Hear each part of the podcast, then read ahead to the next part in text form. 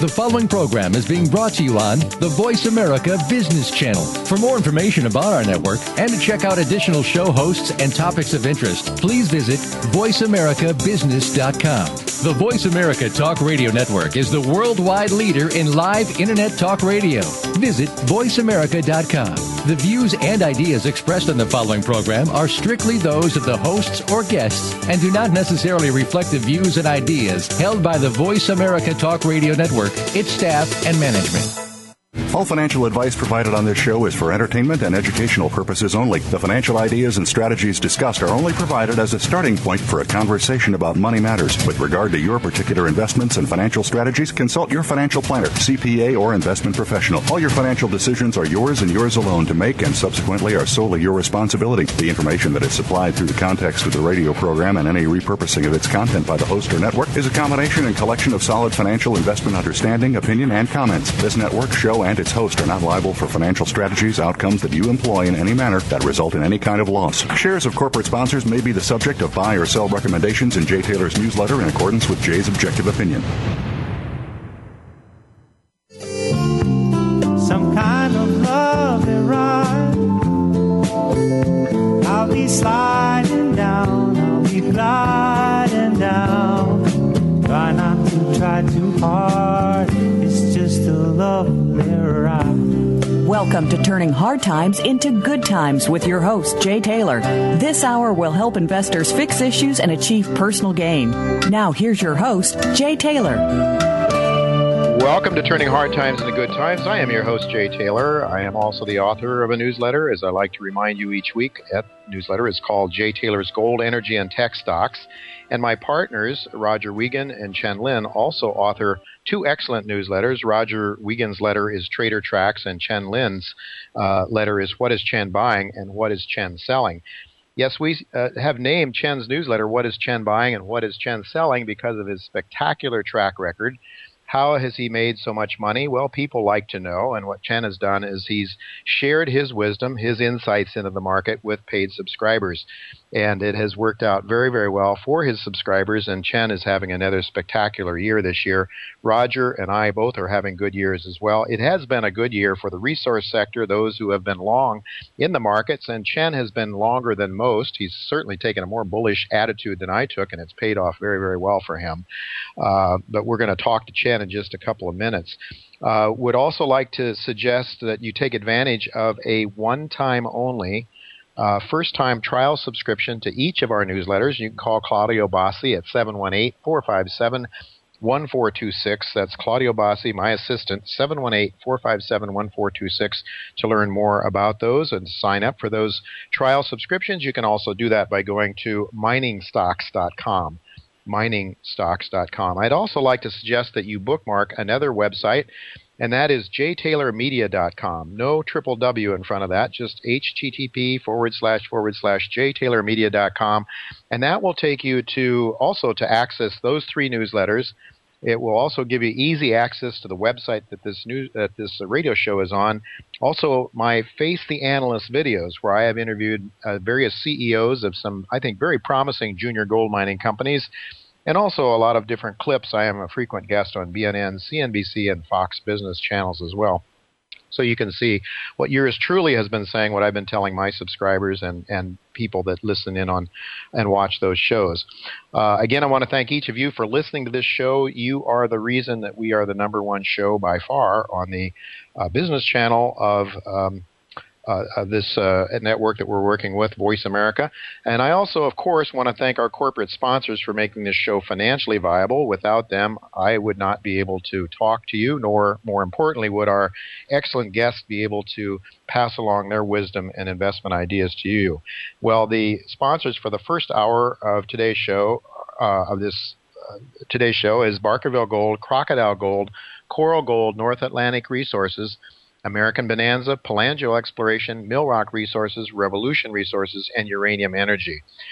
Today's main guest is Frank Holmes of the U.S. Global Investors. He manages a series of mutual funds through that firm, and that U.S. Global Investors is actually a public company that you can buy shares in. Frank always has some very unique ways of viewing the world and the markets that I find very useful. I'm not interested in the sort of thing you're going to find on CNBC on the mainstream media, but give me some new ideas, some fresh uh, thoughts uh, that are that are unique, and Frank certainly will provide some of those for us today. Before we get to Frank, I'll be talking to Wade Dawe. He is the president and CEO of Brigus Gold Corp. It's a new gold producer in Ontario and one that I think appears to have great upside potential to produce more gold in the future and probably at lower cost as they ramp up. Uh, in the second hour today, I'm going to be talking, uh, after we finish with Frank Holmes, I'll be talking to Scott Waldie. He is the president and CEO of North Atlantic Resources, another sponsor of this show. Um, this North Atlantic Resources is a company with some very exciting gold exploration properties in Mali, West Africa.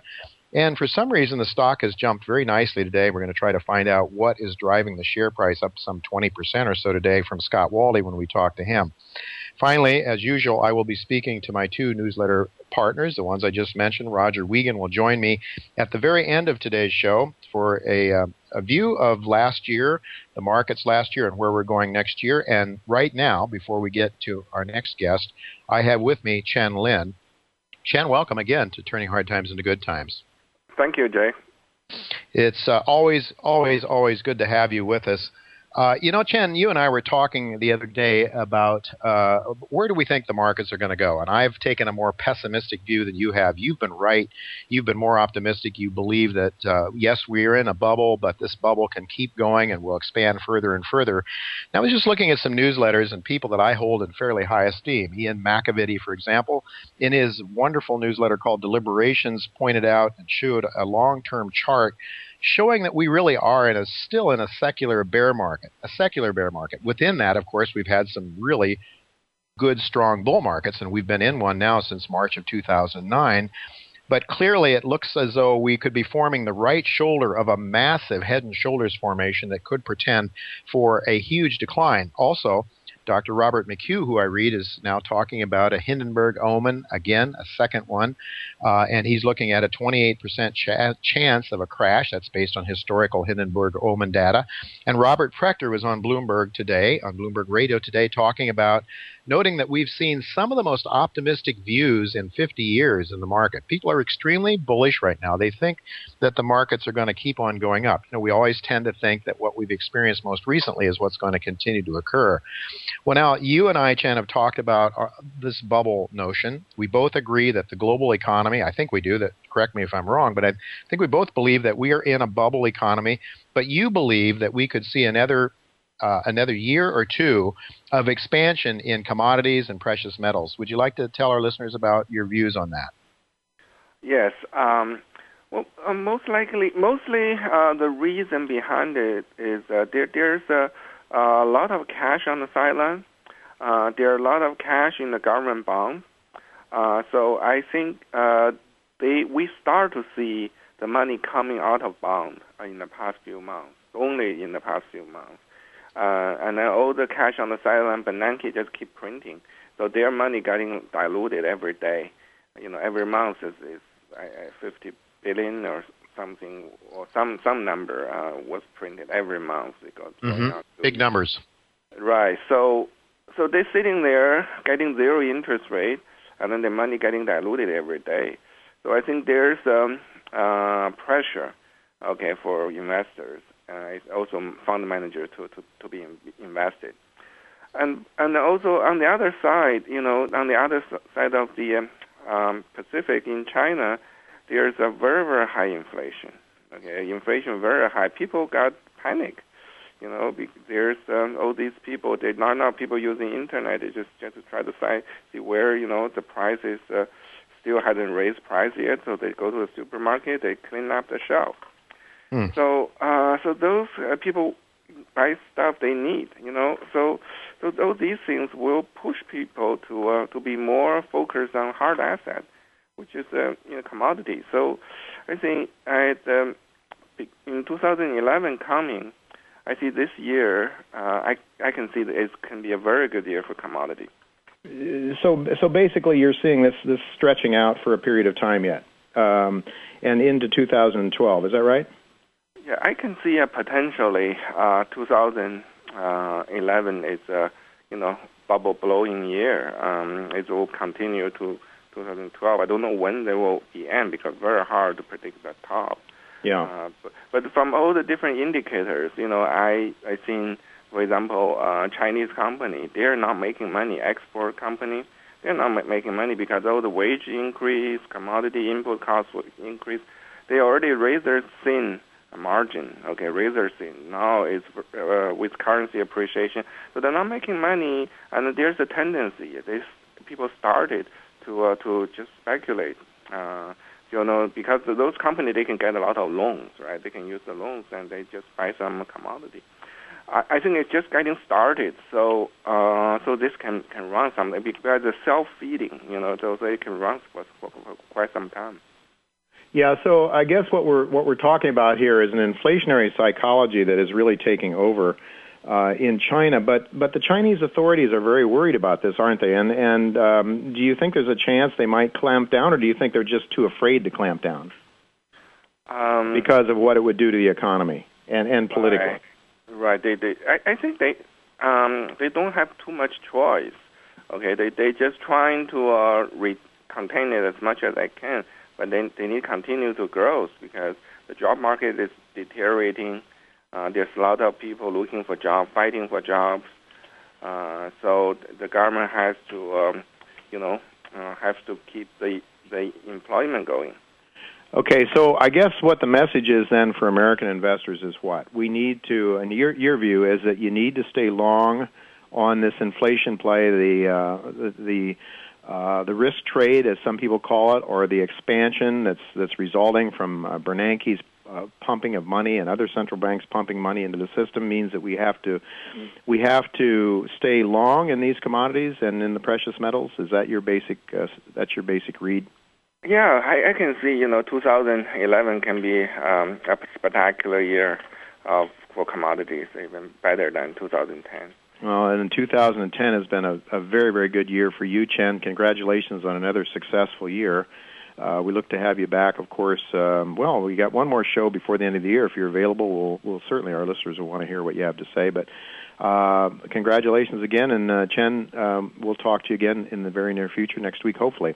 Folks, don't go away. We're going to be right back uh, in just a few minutes with Wade Dawe, uh, the president and CEO of Brigus Gold. Don't go away. We'll be right back.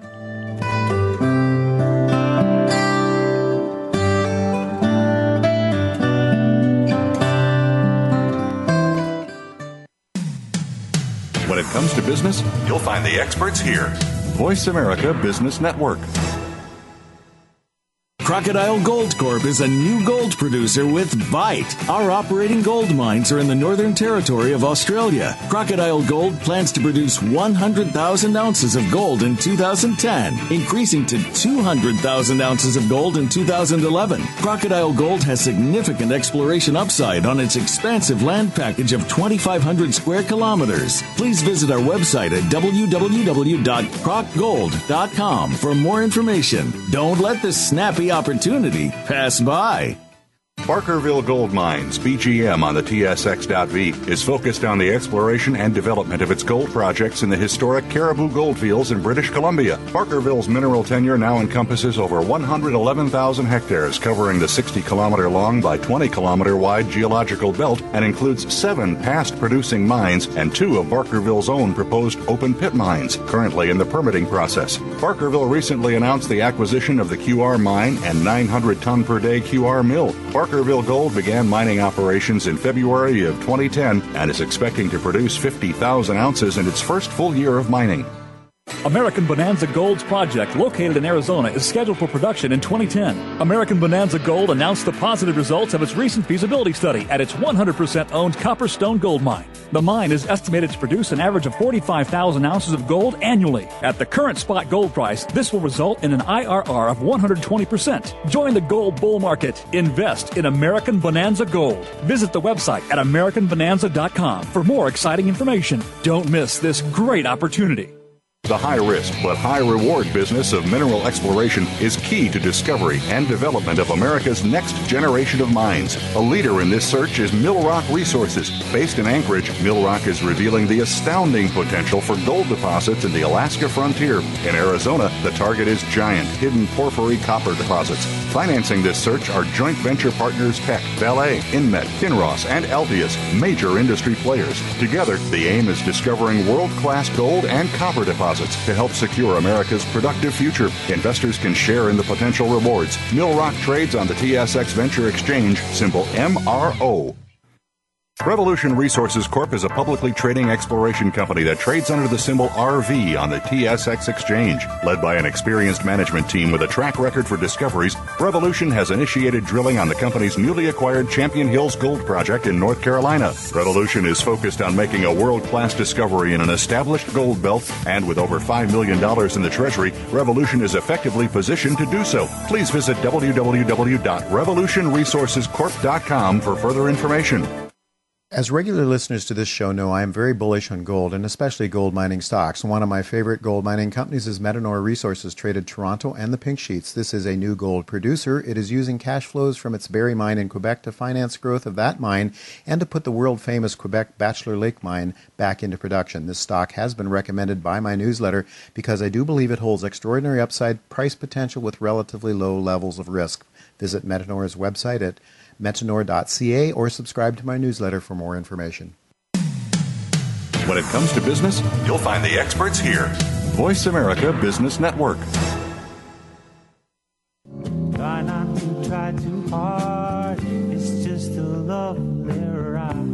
You're listening to Turning Hard Times into Good Times with your host, Jay Taylor. If you have a question or comment about today's show, Jay would love to hear from you at 1 866 472 5790. That's 1 866 472 5790. You can also send an email to questionsfortaylor at gmail.com.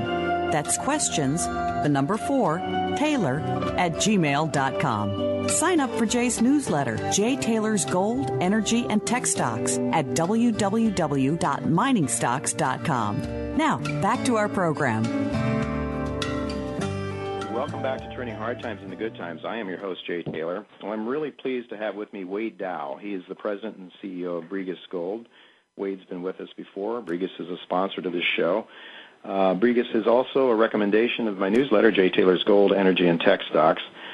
The company is about, it's among a growing number of new gold producers in this bull market, which I've been saying I believe is the bull market uh, for gold mining of a lifetime. Brigus is producing gold in Ontario, and this is a company that I happen to think has a very good long-term potential to grow uh, from organically from its exploration projects, and uh, we hope to talk to Wade about that in just a minute or two. Brigus trades on the Toronto Exchange under the symbol BRD, also in the U.S. under the same symbol.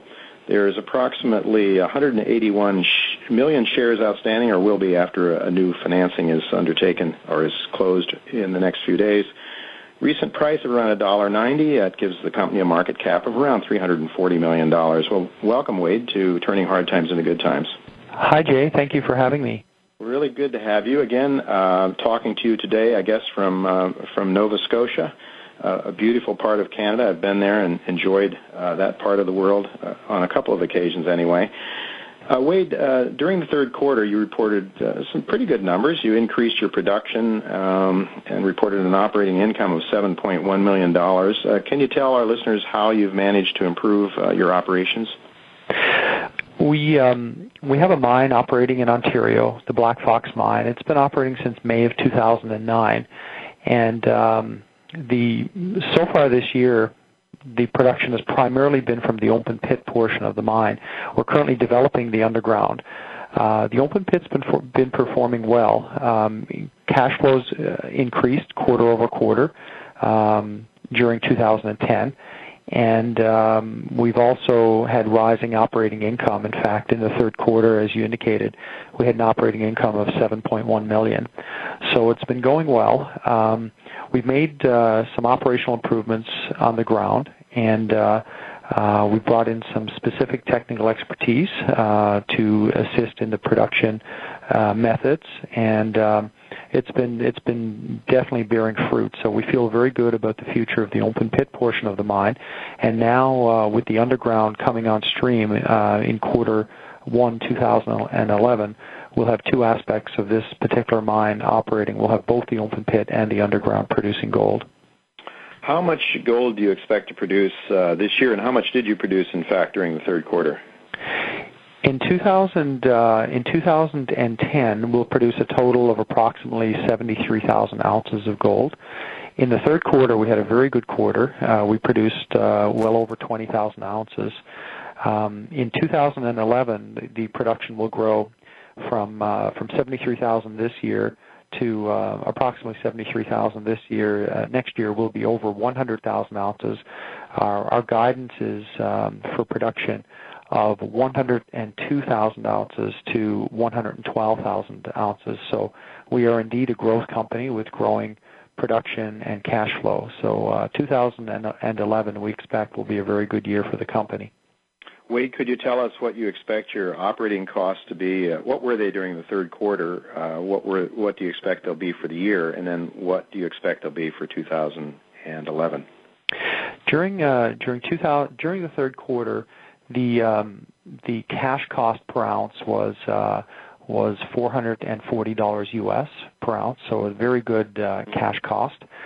Um, when the underground portion of the mine um, comes on stream, the cash cost will be somewhat higher. Uh, it's normal to have a higher cash cost when you produce ores from the underground. So essentially, uh, in 2011, as the number of ounces that we produce increases, uh, the cost on a per ounce basis will go up somewhat, marginally. Um, our projection for cash cost for all of 2011 is um, is, is uh, between 550 and 600 dollars per ounce of gold. So the the production will go from 73,000 ounces to north of 100,000 ounces, and the cash cost will move up. Uh, approximately 20 to 25 percent to between 550 and 600 dollars per ounce.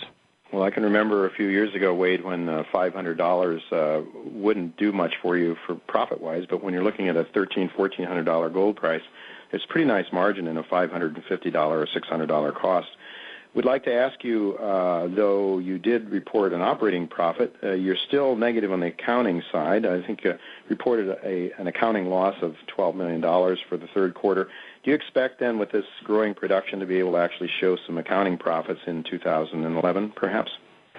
What's really interesting um, about the um, about the accounting loss that was reported in the in the uh, third quarter is the fact that that particular loss was on a non-cash basis. Mm-hmm. In other words, it was as a result of specific accounting methods that are used in, in our industry. Um, Brigus Gold had a hedge book uh, a sizable hedge book uh, that that would have been in effect for the next three years. So because um, because of that hedge book, as the price of gold is rising in the international market, the uh, the loss, the non-cash loss that we must record with a hedge book increases as the price of gold increases, although it has no effect whatsoever on our cash or on our actual cash profit or loss. Uh, now, the good news is that we have now eliminated that hedge book. The hedge book has been completely eliminated. Uh, we've eliminated it in the last few months. So those non-cash losses will no longer uh, apply resulting from, they'll no longer be reported resulting from um, accounting methods for the hedge book because we have eliminated uh, the hedge. So that's good news. Moving forward, the uh, reporting on a quarterly basis will be will be much cleaner uh, uh, now with uh, with not having to report non-cash gains or losses depending on movements in the gold price. So we're quite happy that 2011 will be unhedged and we'll have, um, I guess, uh, financial statements that won't be impacted by uh, movements in the price of gold. Mm-hmm. So that should definitely help you then on the on the accounting side. It it seems a bit strange in a way, doesn't it, Wade? I mean, you're what we're really looking at is an opportunity cost, I guess, if shareholders or the, the, accountants are requiring you to report as if uh, as if you were the difference between what you would get in the market and what you got on your hedge price, and uh, that, so it's uh, it's really no skin off your nose or off the uh, cash flow out of the company. It's just uh, an accounting gimmick, and it so that's uh, very good. Now, you told me before we started talking here that um, uh, that you're basically before you took the hedge off, you uh, had about only about 50% exposure to the upside for gold. Now, that hedge has increased uh, to what level? I think you said 80% or 90%, something like that. Yeah, we had um, for 2010, 11, 12, and part of 13, we did have a hedge book, and essentially because of that hedge book, our company was not uh, fully exposed to rising gold prices. So as the gold price was rising, we were delivering gold into um, basically we were selling our gold at a lower price because it was it was essentially sold two years ago at a lower at a lower gold price at that time. So that's in essence what what the hedge book did. It it forced the company to sell its gold or a portion of its gold, about 50%, um, at a lower price. So we were 50% exposed to rising gold prices. Now, what we've been very successful in doing in the last quarter is paying off that hedge book. So it's it's now been eliminated, and we did something a little creative. We we we we sold um, a gold stream on a portion of our gold. So instead of the for the next three years, instead of being 50% exposed to rising gold prices, we are now 88% exposed. So we have more exposure to rising gold prices in a strong gold market. And um, not only does it help our accounting, as, as mentioned earlier, it also will dramatically increase our cash flow and our profitability on a real basis. So we are uh, we're quite enthusiastic and, and pleased that we were successful in paying down the hedge book earlier than uh, would originally have happened. Well, I'm aware of your um, uh, the company you entered into that agreement with to sell that stream of of um, gold production. Uh, Sandstorm is a company that I follow in my newsletter. I know that I know those people when they get involved in a company really do their due diligence, and it's uh, it's an added bit of comfort from my perspective to know that Sandstorm is in there with you because it shows uh, to me, it tells me that these guys are very, very convinced that you're going to have a successful operation. And also, uh, I know them personally. I know the management of that company, and I also know that they look very carefully at the growth prospects because they would like to get some of that upside. So they see obviously a lot of growth there in Ontario on the Black Fox. Could you just talk to us a little bit about the uh, the exploration potential uh, on your Black Fox property and surrounding properties? Well, first, I guess I totally agree with you with respect to Sandstorm. It's a well-run company. It's led by a gentleman. His name is Nolan Watson. He's a talented individual, and it's definitely a company that uh, I believe will do very well in the in the coming years. So I would agree with your sentiment with respect to Sandstorm and their management. they are an excellent partner uh, for uh, for Brigus Gold moving forward. In terms of um, in terms of um, the upside um, on our property, currently we have um, you know we're mining um, we're mining next year we'll do as I indicated over 100,000 ounces of gold. But what's really interesting um, is the exploration upside. There are when you look at a gold company, you know, it's important to look at annual production and growing production, which we have. It's important to look at cash flow and the growth, the potential to grow that cash flow. But one of the most important things and one of the most important metrics in valuing a company such as ours is the company's ability to replace the gold that's being mined on an, on an annual basis through exploration and also to increase uh, those ounces um, through targeted exploration. And, uh, you know, I'm confident that is what Sandstorm saw in our ore body, is the fact that the ore body is open at depth and uh, it's open along strike and uh, it's also there are there are, are in addition to that there are uh, there are targets on the property which um, which present tremendous exploration potential. In fact, we've been releasing drill results over the last few months um, on those new targets. Um, so in 2011, what you will see is um, drilling occurring on the ore body itself, which is open uh, for expansion, and you'll also see drilling um, on the new discoveries that we've made on the Black Fox complex. Those uh, discoveries, uh, one of them is called a contact zone, and uh, the second discovery is called the, Gib- the Gibson Shear Zone.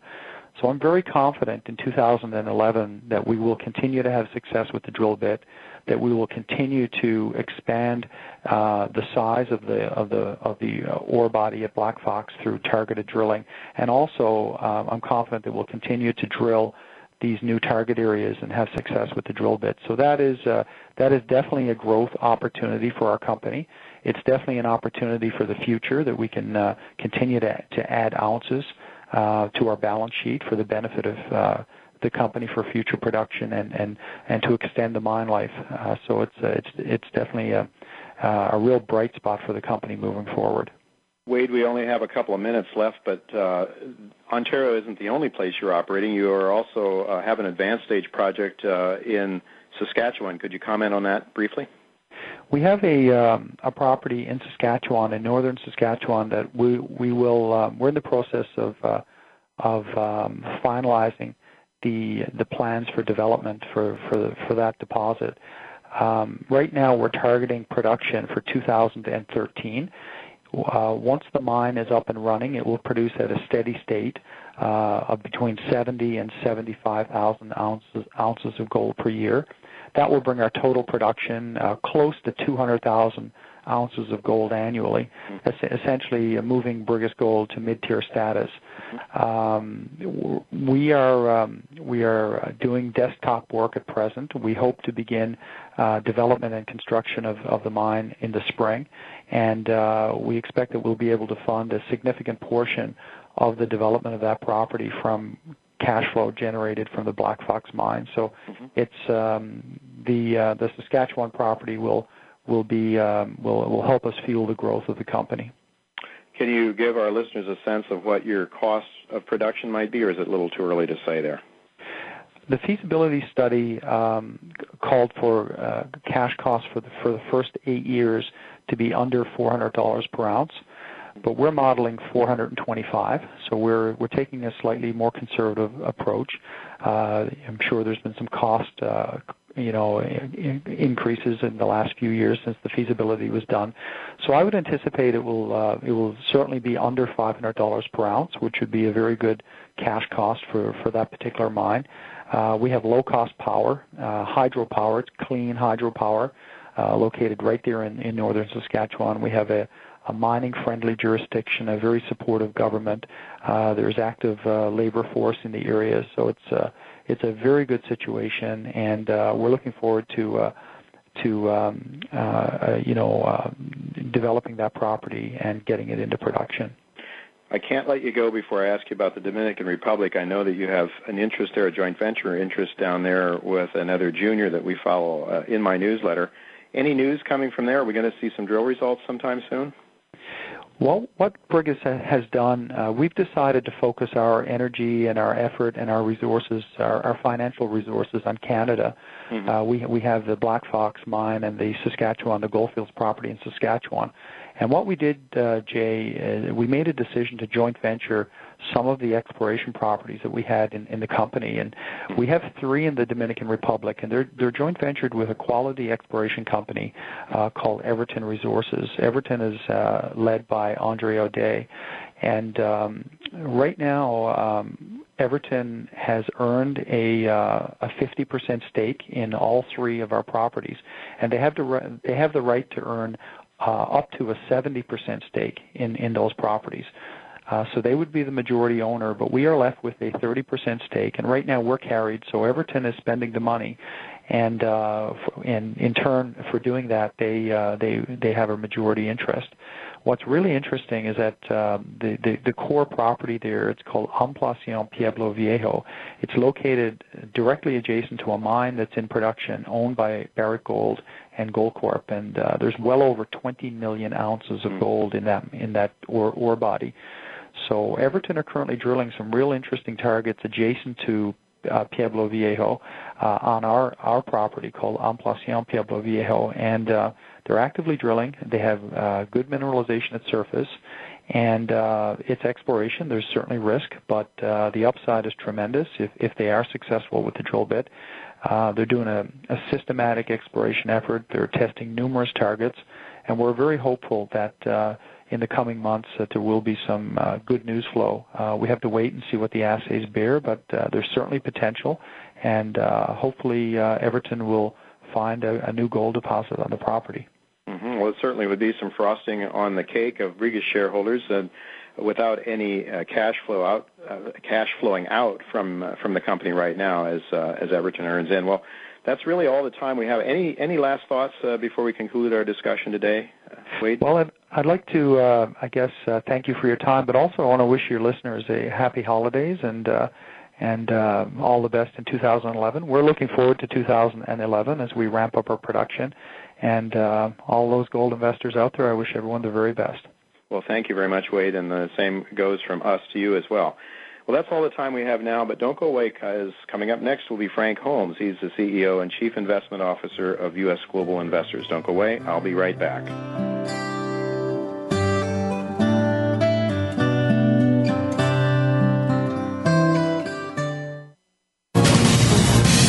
Voice America Business Network, the bottom line in business.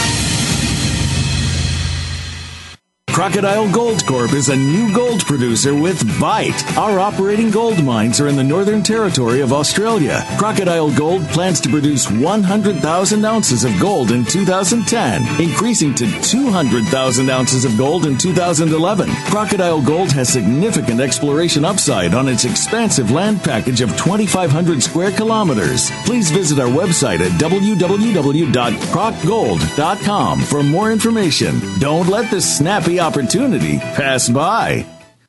Brigus Gold is a growing gold producer with expected production of about 85,000 ounces of gold this year from its Black Fox mine in the Timmins Gold District in Canada. Next door to Black Fox, Brigus has the exciting Grey Fox Pike River Gold Project. Brigus is also advancing its Goldfields project in Saskatchewan, Canada, and its promising exploration projects in Mexico and the Dominican Republic. All of its gold assets are in low risk operating jurisdictions. Consider Brigus as your gold investment choice. Brigus is listed on the Amex and TSX under the symbol BRD.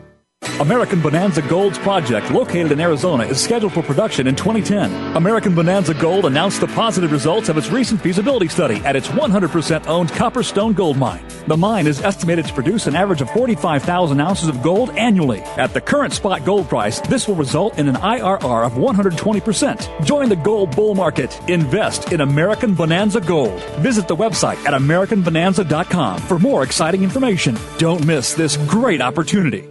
Revolution Resources Corp is a publicly trading exploration company that trades under the symbol RV on the TSX exchange. Led by an experienced management team with a track record for discoveries, Revolution has initiated drilling on the company's newly acquired Champion Hills Gold Project in North Carolina. Revolution is focused on making a world class discovery in an established gold belt, and with over $5 million in the treasury, Revolution is effectively positioned to do so. Please visit www.revolutionresourcescorp.com for further information. Voice America Business Network, the bottom line in business. Try not to try too hard. It's just a lovely ride.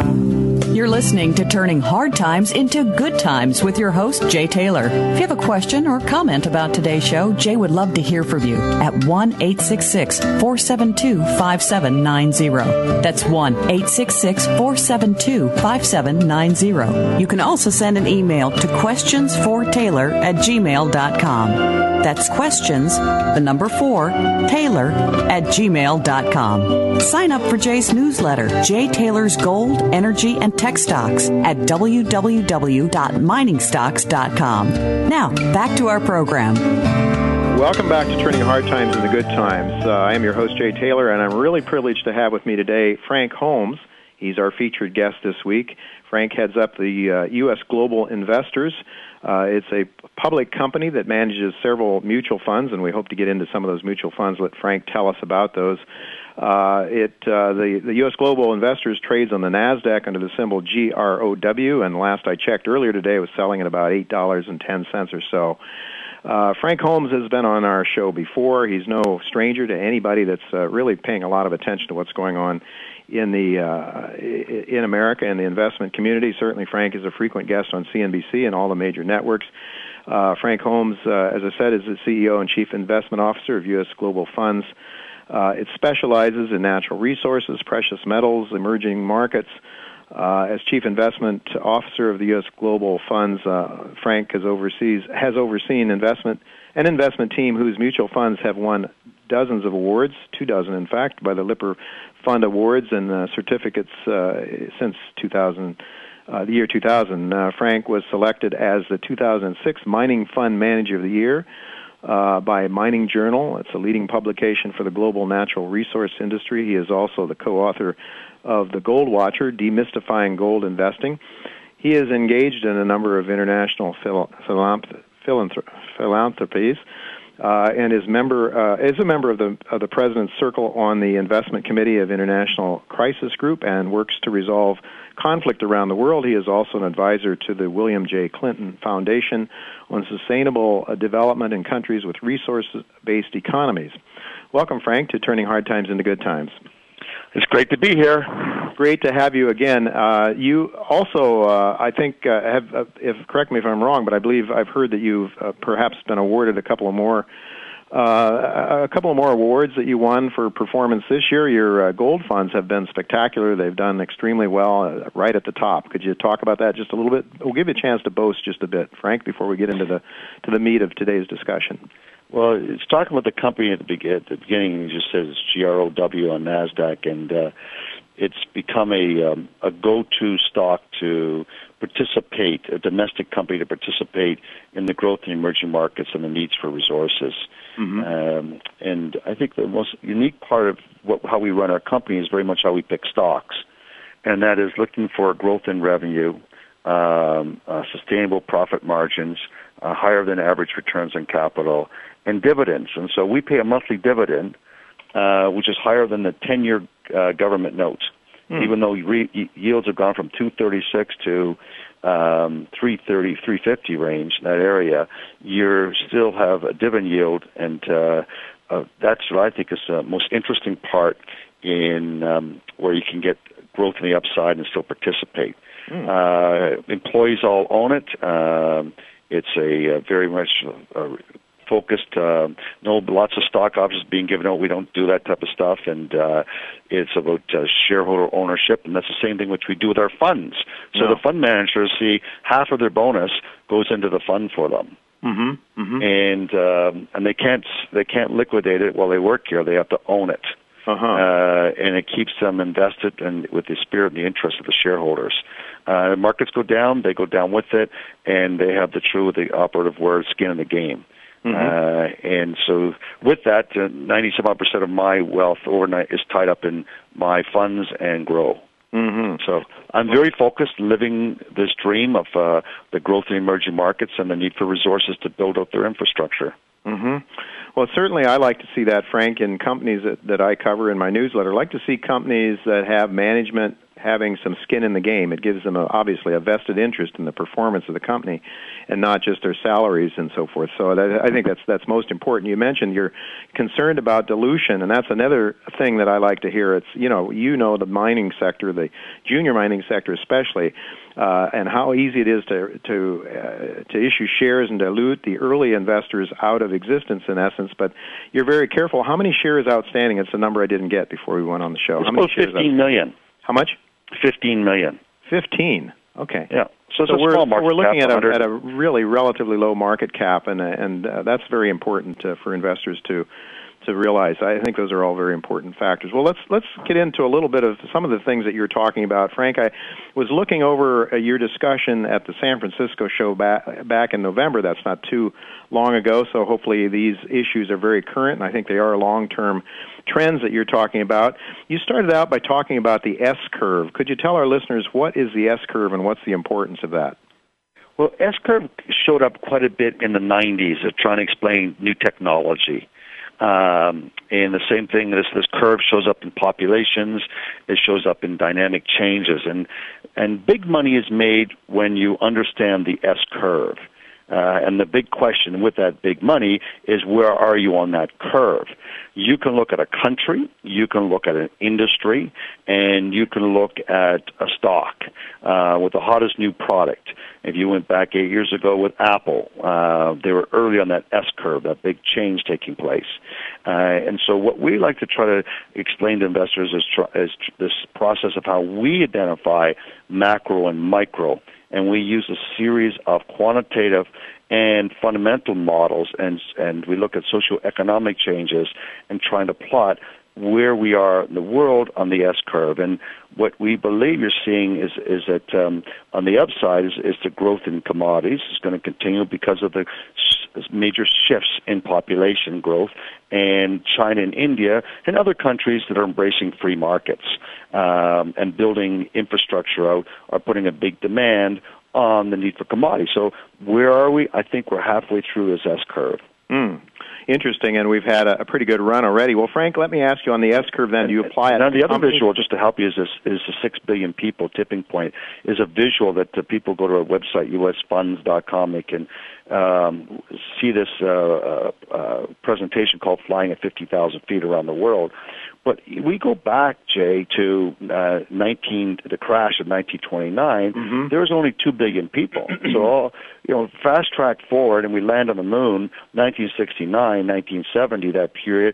We're now at three billion. So the world's population doubles from one to two billion people mm-hmm. during this period. Mm-hmm. But by by the year 2000, Y2K, you know, you've gone for, sorry from two billion to three billion uh, in 1970. You're now at six billion. Mm-hmm. Well, today, ten years later, the world's population is seven billion people. Mm-hmm. Mm-hmm. And so it's putting that in context of what are the government policies of this big shift in population growth, mm-hmm. and what does that mean to the demand side uh, and the supply side.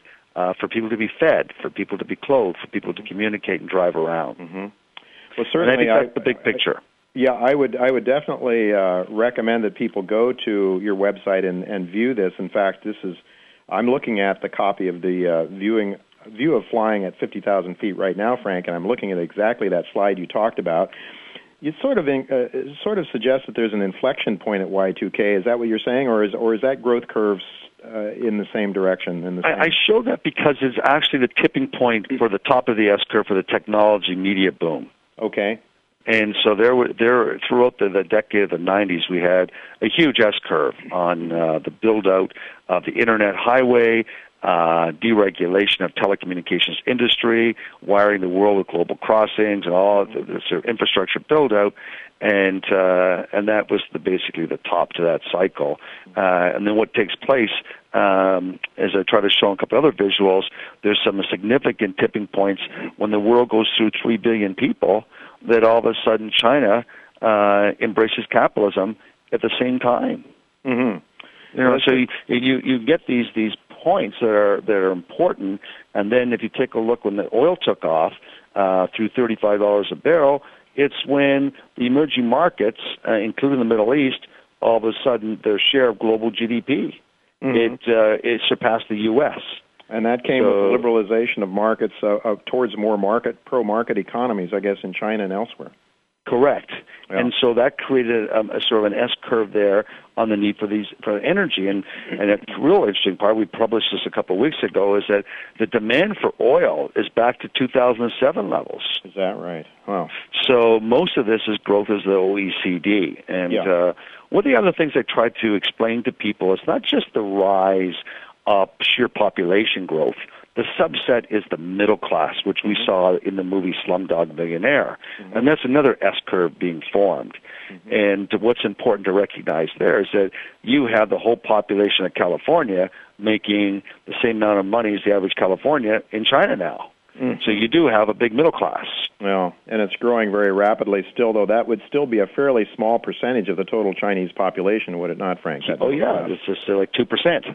Yeah, and so, so you see that's that all you need to have is that two percent making that, and they become of an important demand part of the curve. Mm-hmm. And so I try to point out this in a couple of visuals for um, for readers and, and listeners that it's recognizing this big picture and the world distribution of income.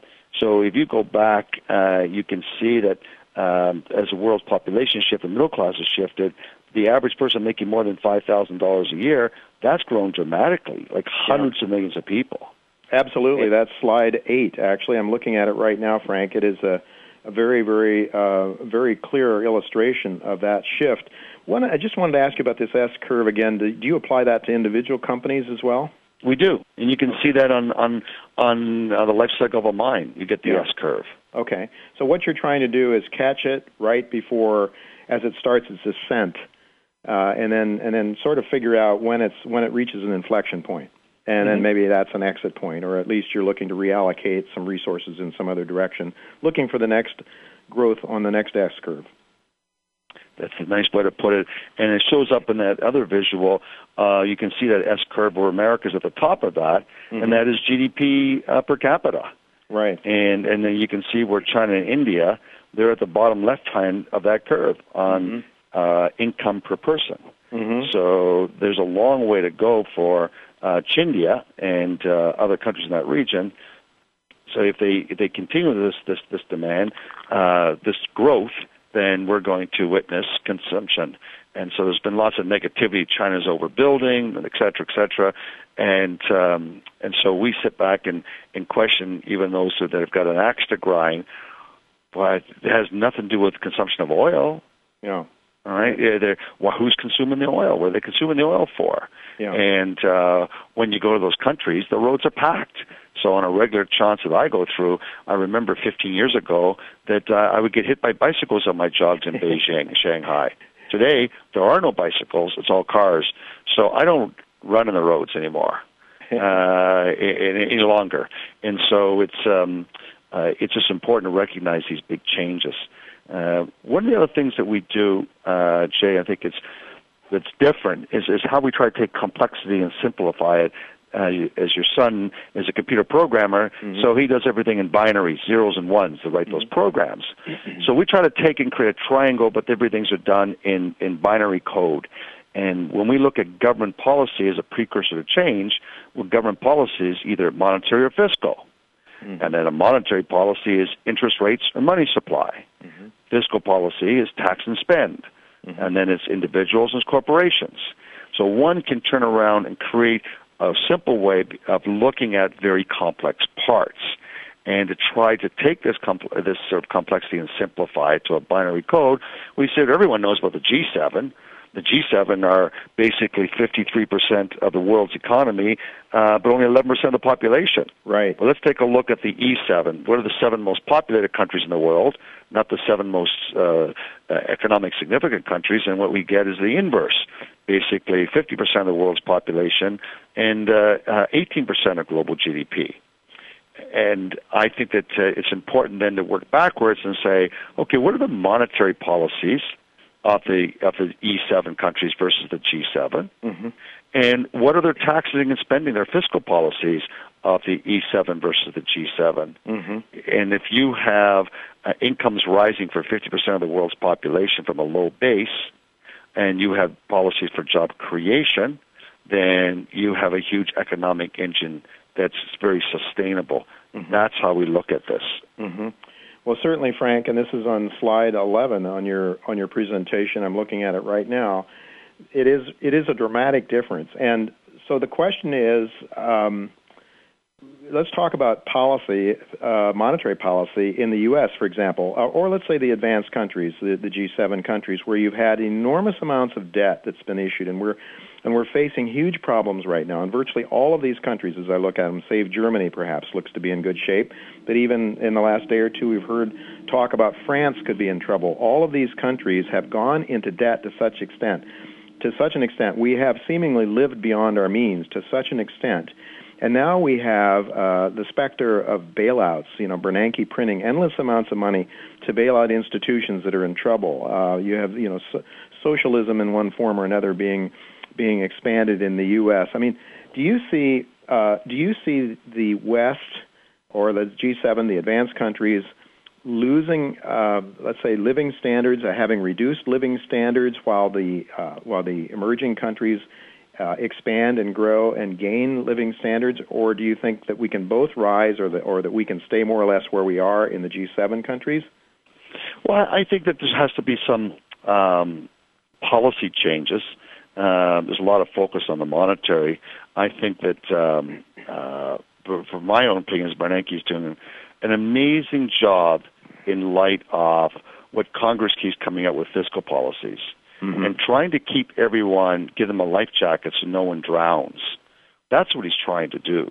Yeah. Uh, if you take a look at the money supplies opened up in, in 08 to get the economies going, um, and before the big, uh, before the huge uh, deficit spending basically took place with it, and then March of this year he was contracting. In the first part of this year, he was contracting money supply as the economy was starting to turn, turn positive, and he opened up the the, the window. Actually, quantitative easing started in April, when um, uh, White House went after uh, Wall Street with financial reform. Yeah. Mm-hmm. And and I'll tell you, he would have. I think he would have had a double dip for sure had he not opened up uh, the gates. Yeah. Because uh, you saw the financial stocks, and then the rest of the world unraveled until uh, May. And right. our our models show our statistical models and macro themes takes about six weeks of money supply if it's rising to get the stock market going. It takes about six months to get the economy going. Vice versa, it opposite. So it can contract the same way. So we monitor money supply every week, and we compare the E7. It comes up most of the E7 come up monthly. In many of the G7, you can get weekly data, especially for the U.S., and you get an idea where the trend is. Uh, I think the the biggest concern is the fiscal policy of social investing versus social welfare. Mm-hmm. And uh, there's more concern on the minimum wage than there is on a job and a wage. Mm-hmm. There's uh, there's more concern on f- uh, food stamps uh, than there is on social investing to create sustainable jobs. Mm-hmm. Mm-hmm. And uh, so, with that, you're seeing um, both. You see this in Europe, and you see it here. A, a government that uh, that appears to be with good intentions, according to much of the media, but it, it comes across as being intrusive in people's lives, predatory, and stalking people. Mm-hmm. And um, and sure, there's always bad people everywhere. But I think the best metaphor that I've had to that and listening to people and traveling across the country and comparing to the rest of the world is what happens on a highway uh, is very similar to your body. If you have blockage of blood in your body, the immediate thing is to get the blood flowing through your body. If you don't uh, do that to your feet, you'll get diabetes, or diabetes, your feet will fall off. Mm-hmm. Uh, if you have a heart problem, they've got to open it up and get the and not not literally, but they have to get pillaries to open up so the blood flows freely. Mm-hmm. Uh, a car accident on the highway is immediately get an ambulance and a tow truck and get the cars off the road so that the speed of the road can maintain itself at 60 miles an hour. Yeah.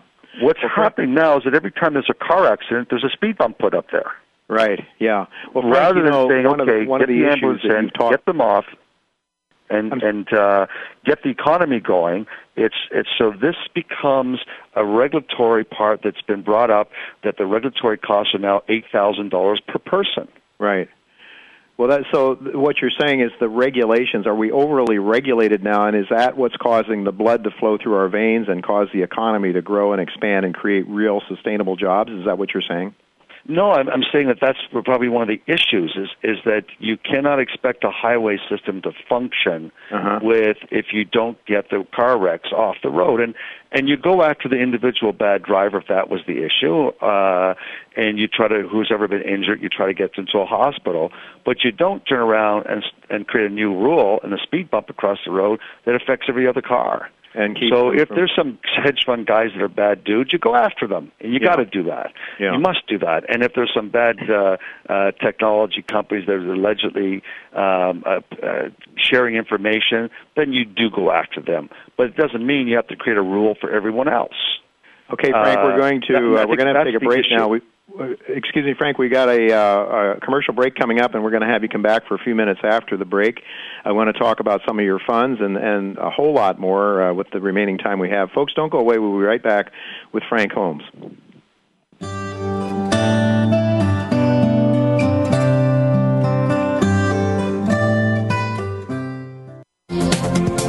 The business community's first choice in Internet Talk Radio. Voice America Business Network. The high risk but high reward business of mineral exploration is key to discovery and development of America's next generation of mines. A leader in this search is Millrock Resources. Based in Anchorage, Millrock is revealing the astounding potential for gold deposits in the Alaska frontier. In Arizona, the target is giant hidden porphyry copper deposits. Financing this search are joint venture partners Teck, Vale, Inmet, Kinross, and Altius, major industry players. Together, the aim is discovering world class gold and copper deposits deposits to help secure America's productive future. Investors can share in the potential rewards. Millrock trades on the TSX Venture Exchange, symbol MRO. Barkerville Gold Mines, BGM on the TSX.V, is focused on the exploration and development of its gold projects in the historic Cariboo Goldfields in British Columbia. Barkerville's mineral tenure now encompasses over 111,000 hectares, covering the 60 kilometer long by 20 kilometer wide geological belt, and includes seven past producing mines and two of Barkerville's own proposed open pit mines, currently in the permitting process. Barkerville recently announced the acquisition of the QR mine and 900 ton per day QR mill. Gold began mining operations in February of 2010 and is expecting to produce 50,000 ounces in its first full year of mining. Revolution Resources Corp is a publicly trading exploration company that trades under the symbol RV on the TSX exchange. Led by an experienced management team with a track record for discoveries, Revolution has initiated drilling on the company's newly acquired Champion Hills Gold Project in North Carolina. Revolution is focused on making a world class discovery in an established gold belt, and with over $5 million in the treasury, Revolution is effectively positioned to do so. Please visit www.revolutionresourcescorp.com for further information. As regular listeners to this show know, I am very bullish on gold and especially gold mining stocks. One of my favorite gold mining companies is Metanor Resources, traded Toronto and the Pink Sheets. This is a new gold producer. It is using cash flows from its Barry mine in Quebec to finance growth of that mine and to put the world famous Quebec Bachelor Lake mine back into production. This stock has been recommended by my newsletter because I do believe it holds extraordinary upside price potential with relatively low levels of risk. Visit Metanor's website at metanor.ca or subscribe to my newsletter for more information. Crocodile Gold Corp is a new gold producer with Bite. Our operating gold mines are in the Northern Territory of Australia. Crocodile Gold plans to produce 100,000 ounces of gold in 2010, increasing to 200,000 ounces of gold in 2011. Crocodile Gold has significant exploration upside on its expansive land package of 2,500 square kilometers. Please visit our website at www.crocgold.com for more information. Don't let this snappy opportunity pass by. The business community's first choice in Internet Talk Radio. Voice America Business Network.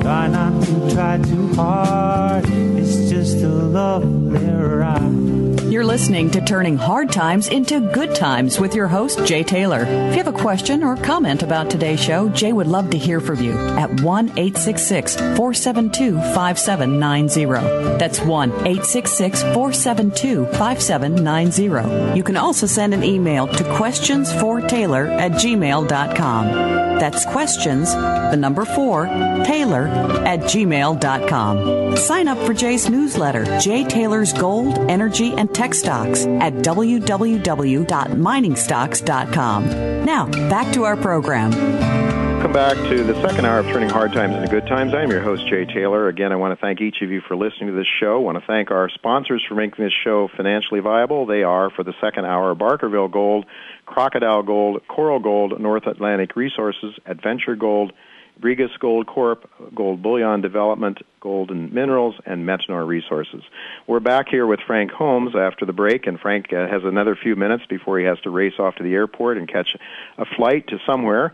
Uh, Frank, we were talking at the break a little bit about uh, regulation, and you said we need to have uh, we need to unclog the arteries of our of our economic system, if we might use a uh, a medical metaphor. Um, could you expand on that a little more?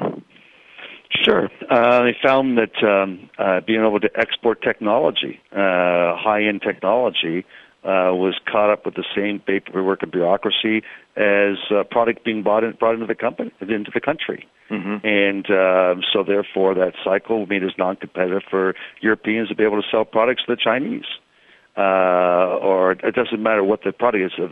It's thinking thinking these things through with a sort of an engineer's mindset of best practices, so that the output, focusing on the consequences of a total output of creating jobs, and then working backwards. Rather than saying, just looking at, okay, well, this is the problem, we're just going to write a rule that has to do with this band-aid on this problem, not realizing the law of unexpected consequences. In a classic to me, Jay, is looking back over 400 years history, is looking at history. There's been 47 credit crises, currency crises, mm-hmm. and there's a common pattern amongst them, amongst them. One is financial innovation. Two is copying them, groupthink. Everyone likes the when derivatives first came out, everyone starts copying them. Third is the kiss of death, and that is leverage. Huh. So this is you don't need to have you know a thousand new regulators to manage leverage. You Yeah. just tell the banks you can't be this much leverage. Brokers. So if you go back and look at the brokerage business, uh, you know, in 2003, all of a sudden they could leverage their balance sheets, and uh, Lehman Brothers they went to 33 to one leverage. That means that three percent volatility and they're wiped out. How many people knew that Fannie Mae was leveraged 80 to one? And then they let Main Street America buy homes with 99 to 1 leverage. So basically 100% leverage. And and if you look at every crisis, currency crisis that's come in, that's taken place, it's always leverage, and that is easy to manage uh, in the marketplace. So I think that that's a, a way of looking at things from a quality point of view uh, over just hiring more and more bodies that are not out there really creating jobs of redoing the roads. How will let's redo LA's airport? Let's build a new LaGuardia. Let's build uh, a great way to create jobs. How about a speed rail from New York City down to Florida? Uh, that goes um, 300 miles an hour like they have in China. Uh, you know, why don't we think of that as a process to create jobs? And I think that that, that would be uh, a different thought process. And uh, this is what we need to make the country competitive. I love America because it's so special that it just reinvents itself. And uh, we'll see how a lot of the new politicians are, that are been elected, uh, how they deal with fiscal disciplines uh, to manage the economy. That they allow spending has to be have a high multiple for job creation. Okay, uh, Frank, do you think that? Um, uh, so, so what about some basic industries like mining? Uh, for example, uh, a company that I've followed that did very well in my newsletter, Romarco. I think you may know about them. They're going to be creating a lot of new jobs. It seems to me that mining, manufacturing, those are sort of basic wealth creating jobs that we no longer have in America too much. Uh, do you think there's room for some of that to come back? Sure, I think it's evolved. Uh, America has the highest standards of the world for for extraction, discovery, and extraction of resources, um, and it's very sensitive about clean air and clean water. Uh, and I think that um, this is a great opportunity because otherwise we're going to see copper eight dollars a pound. Uh, because the rest of the world is growing. They're all embracing the American dream, and that's the movie Slumdog Millionaire was all about. Uh, you too can be a millionaire. And uh, and you you take a look at the trade that's taking place uh, recently between China and India. I think it was four times what uh, between the U.S. and uh, India after Obama went over. Uh, and so you're there, there. There's a need for more infrastructure in many of these countries.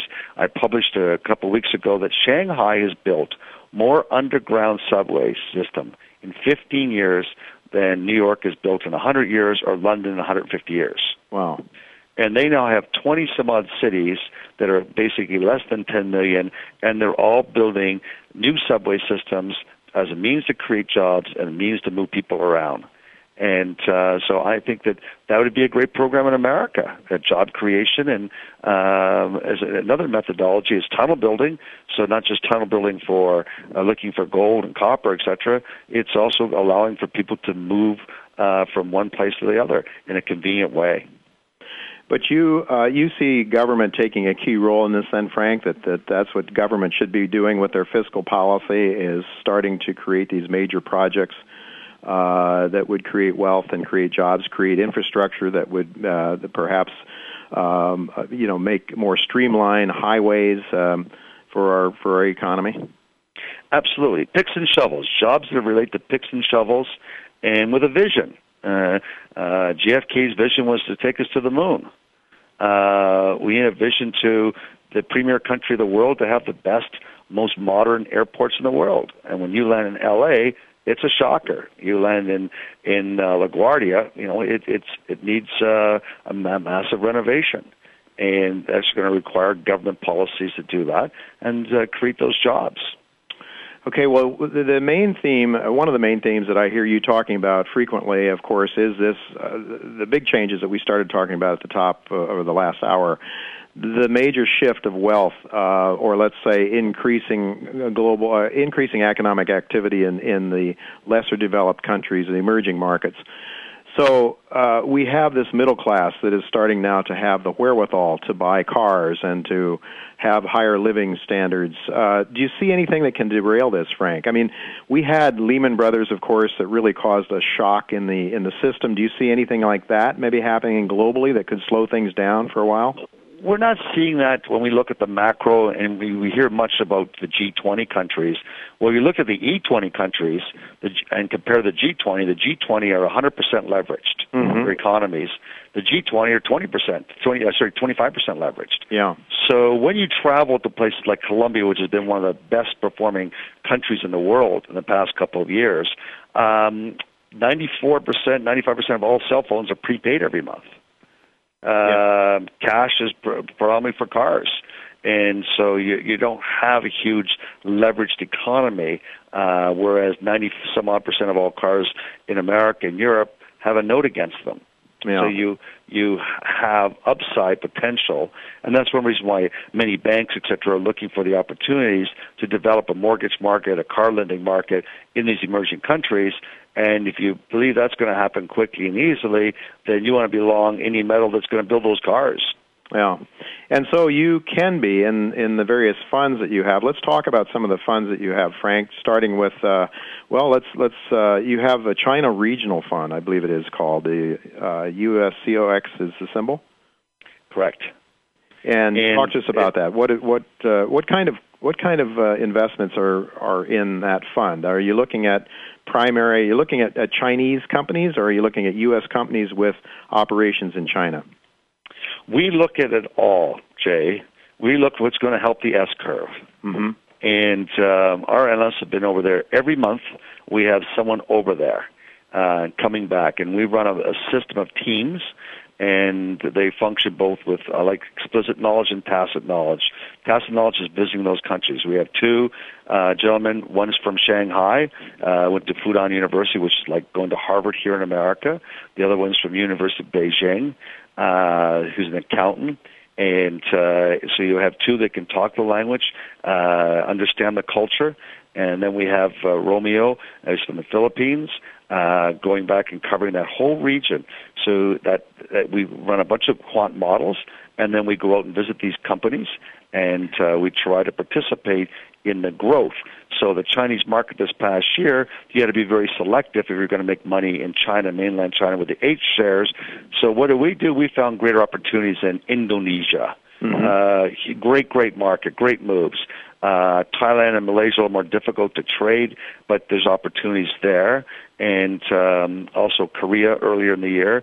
And what's interesting is that Thailand this time of the last year had all the negative news, but it's in the top best performing five countries of the world. Mm.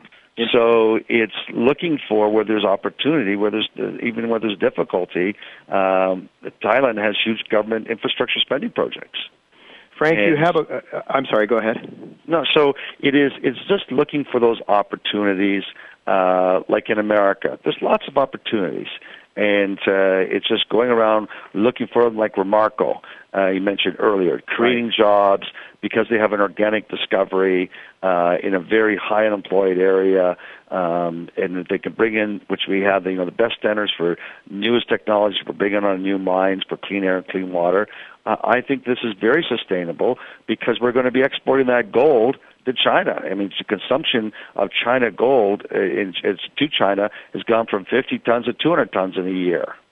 Well, and we and you certainly mentioned this in your slideshow. Again, uh, people should really go to your website and, and look over that because there's an awful lot of education there. We're looking at tremendous demand for gold. Let's talk about a couple of your gold funds. You got the Gold and Precious Metals Fund, and you have the World Precious Minerals Fund. What's the difference between those two, Frank? One invests in nothing but producers, world, uh, gold shares, and the other one will invest uh, 15 percent into juniors, a space that you've done a wonderful job in your newsletter covering. And uh, so we do invest in um uh, Romarco is one of we were I think the second largest shareholder, and uh, in that position that company, the CEO at one time she has a PhD in mineral economics, and she worked at U.S. Global uh, back in the 90s. So knowing the people, knowing their technical competence uh, is an important part in addition to the, uh, understand the properties. You have some other very interesting funds as well. Uh, the Global Megatrends Fund is that really a fund that looks for S curves, I suppose, to invest in? It does, and and its biggest thesis has been infrastructure spending around the world, and go go where you make money and uh, go for those companies getting the contracts to build out infrastructure, uh, local cement companies. Uh, uh, we participate, like looking at the Panama Canal, seven seven billion dollar expansion, looking for uh, quarries that are in that area where you can get uh, ten times your money in growth opportunities for a small cap uh, in building out that infrastructure. So that's what we look around the world in uh, different countries that can deal with that uh, indirectly. Uh, we own Cummins uh, engines. Why? Because uh, those big uh, tractors and trucks need uh, uh, motors. So it's mm-hmm. Cummins motors. So they've been on a beautiful growth profile, and they meet our criteria: 10% growth in revenue, 20% growth in, in uh, earnings, and a 20% return on capital. So looking at uh, Caterpillar, looking at these companies, is another way to participate in this global build-out. Frank, as we end the year here, where people are starting to think about taxes, you have a couple of tax-free funds. One is called, a, which is a tax-free fund. The other one is a near-term tax-free fund. Could you talk to us about those funds briefly? Well, when you step out in the yield curve, near term is uh, where I have a lot of money, so it's very low NAV movement, tax free, all highly rated paper, uh, very diversified, uh, and this is I think a four star with Morningstar, but it it uh, it's a two dollar NAV, so it doesn't move much. Uh, you don't get huge volatility with it, and you get a yield that's substantially higher uh, than a money market fund and uh, I think it's a lot less risk than buying something that's a long-term bond fund. So I think that that's a, a prudent way to diversify. Roger Gibson said that 25% of your portfolio should be into uh, fixed income of some form, and the other 25% international, 25% of resources, and 25% domestic equity, and you rebalance each year. And I think that for your listeners, Jay, this is a very simple uh, uh, model that he had going back to 1971 when gold became free trading. Mm-hmm. If you put a dollar into Goldman Sachs uh, commodity index, today that dollar's worth thirty-two dollars. Wow. If you put a dollar into the S and P 500, it's worth thirty-five dollars. Uh-huh. It's worth more. But had you put fifty cents into each and rebalance each year, uh-huh. it's worth fifty-two dollars, fifty percent more with less volatility. That's incredible. That's, yeah, so, there, so you're that's why people want to be diversified and have some exposure to resources. Not all your money's in there, but it's just part of a discipline, like you have in fixed income and you have in domestic equity stocks, and uh, and then you try to rebalance each year to capture that volatility and those opportunities. Well, Frank, I, I want to thank you very much. We are out of time. I know you've got to catch a flight uh, somewhere. Probably uh, we won't ask you where, but I, I'm maybe you're coming to New York to be on CNBC or something. I don't know, but anyway, good luck to you. Best wishes. Uh, Merry Christmas and a Happy New Year's to you, uh, folks. Uh, again, from San uh, Antonio, Feliz Navidad. Uh, yeah, exactly, and I hope uh, again your website, Frank, so people can go there to pick up your uh, the slideshow we talked about and a lot of other information. It is U.S. Global. Tell us what it is. Good. Okay. All right, folks. Uh, I'll be right back. Uh, just uh, the other side of the break, uh, I'm going to be flying solo with you. If you've got questions, feel free to call in. Uh, you can call in 866-472-5790, 866-472-5790. We'll be right back after the break. Don't go away.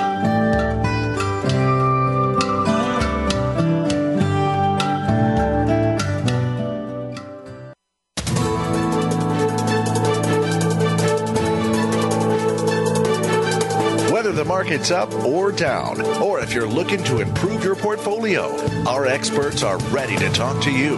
Call now toll free 866 472 5790. That's 866 472 5790. Voice America Business Network.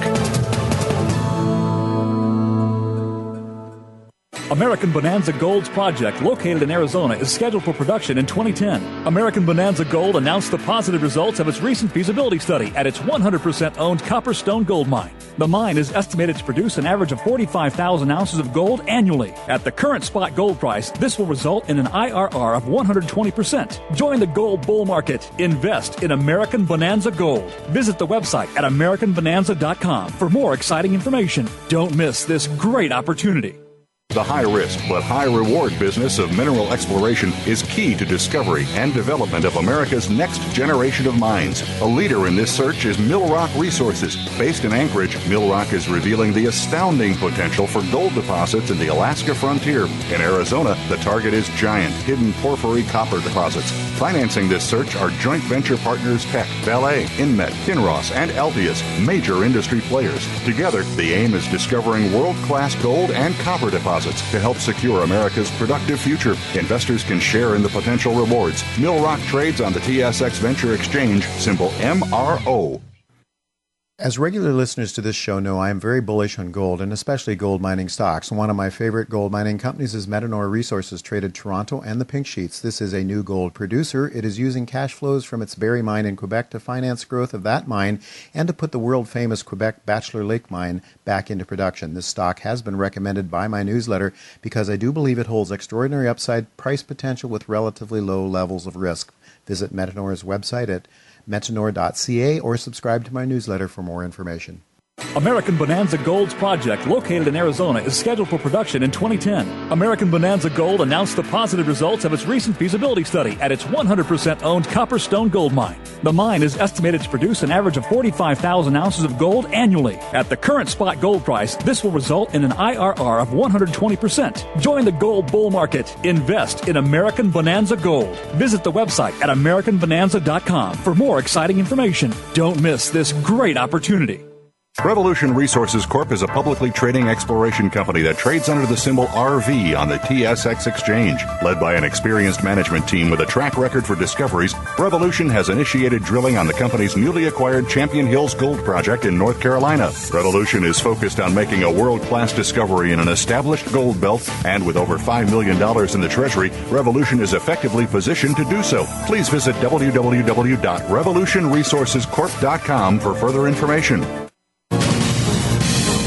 Voice America Business Network, the bottom line in business. Try not to try too hard. It's just a lovely ride.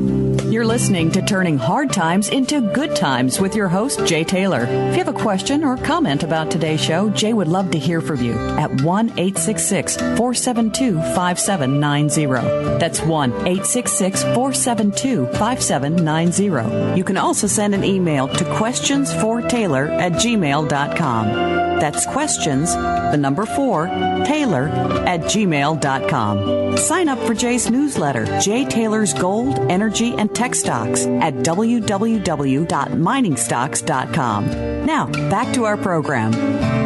Welcome back to Turning Hard Times into Good Times. Well, I was kind of uh, expecting Frank Holmes to be with me for another few minutes. He uh, had to leave, however, to catch a flight. Uh, Frank is a, a very interesting fellow who I've learned to know over the years, and uh, he told me uh, in parting during the commercial break, actually before he left, that uh, there's an interesting game to play at his website, uh, at the U.S. Global website, uh, that allows you to match up uh, 20 flags with the G20 com- uh, countries, uh, and it sounded like a lot of fun. I haven't had time to, to check it out, but you might want to do so. Uh, I'm going to give you some of my thoughts here until we have our next guest coming on very shortly. We're supposed to have Scott Waldy, he's the president and CEO of North Atlantic Resources. It's a company I think looks very interesting. It's not one yet that I've added to my newsletter, but I think it's one that I could add uh, in the near future. I'm going to listen to what Scott has to say, uh, and they have operations in uh, in Mali. Uh, also, some um, uranium plays, I think, a uranium exploration play or two, and some oil and gas. So we're going to hear from uh, from uh, Scott Waldy. Uh, hopefully in another five minutes or so. Well, anyway, the big question on my mind, uh, and has been all throughout uh, the last number of years, is whether or not we are facing a major inflationary or deflationary problem. And I don't buy the notion uh, necessarily, although I think maybe uh, Frank Holmes might, that uh, that we're going to have easy sledding going forward. That times are going to be uh, are, that that we're not going to have that, that we are going to have some major challenges in the future is what I believe.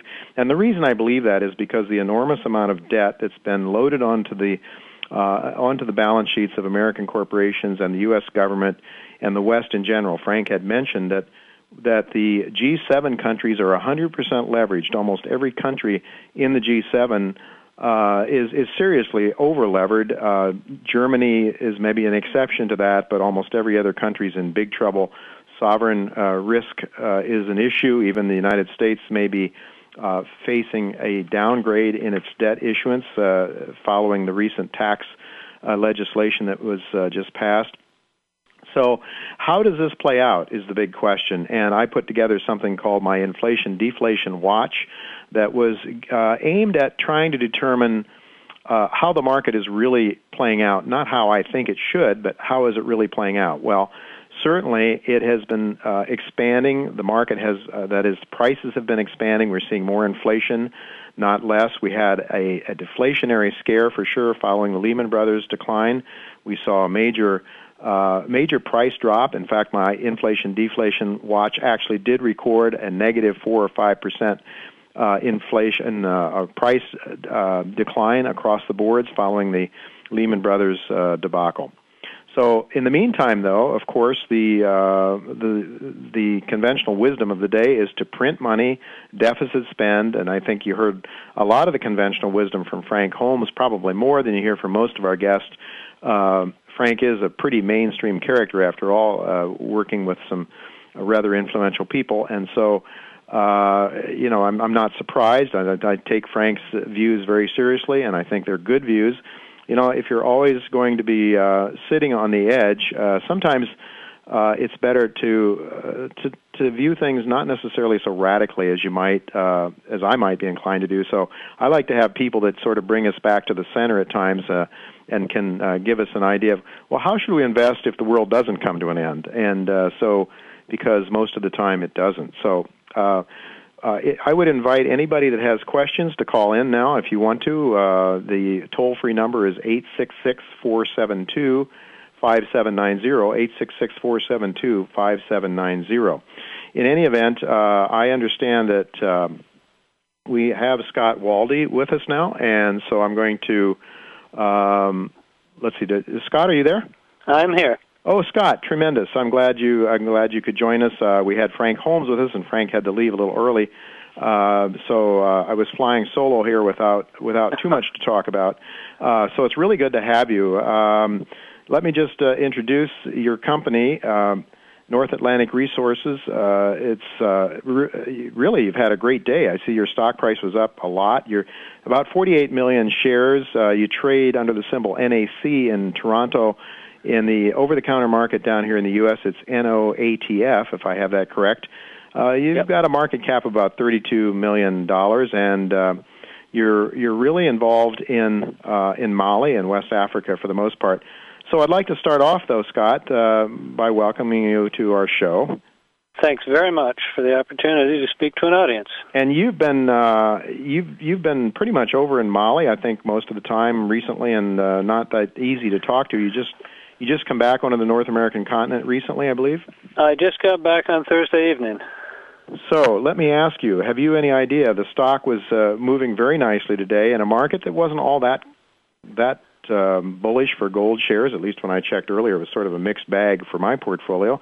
You were up about 20, 25 percent earlier today, up 11 cents to 66 cents or something like that. Any idea what's going on? Is there some news that might account for the big run? No, there's no news that I'm uh, that I'm aware of at the at the, the present time. Nothing out there. I'm I'm embarrassed to say that uh, just getting back from Africa, I've been out with my wife doing a bit of Christmas shopping, and uh, and I wasn't even aware that the stock had had climbed up like that today. Oh well, it was so it was up 11 cents earlier to 66 cents. At least uh, if I if my eyes were not deceiving me. So uh, you've had a nice move, and and it could very well be. You know, I I I am not one that believes in the efficient market theory.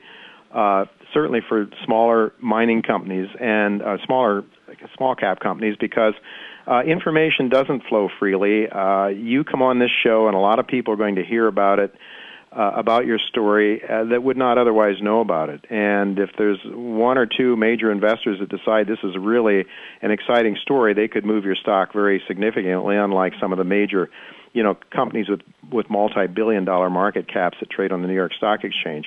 Well, anyway, uh, whatever it is, let's let's see if we can try to figure out what some people might be seeing in your company that might have caused them to go out and buy the stock. I might mention, though, as I recall, looking at your trading today, that it was relatively relatively low volume. So it wasn't I, as if you, you know, know, a major. I, I, I do think that, that that's right. That it's relatively low volume. The, the stock's fairly tightly held by some motivated shareholders, and and I think even a little bit of news. I, I know that some a number of shareholders will know that I've been coming. I'm planning to come on the air here today, so that might uh, have something to do with it as well. Well, let me ask you if we're talking about the uh, the tightness of the shares. There's 48 million shares. Does management own a good chunk of that, or insiders? Management owns a, a good chunk, about ten percent. It's it's. Uh, I, I wish I owned more than I do, but uh, but that's uh, the state of the nation, and we do have some motivated directors and and uh, and insiders. Okay.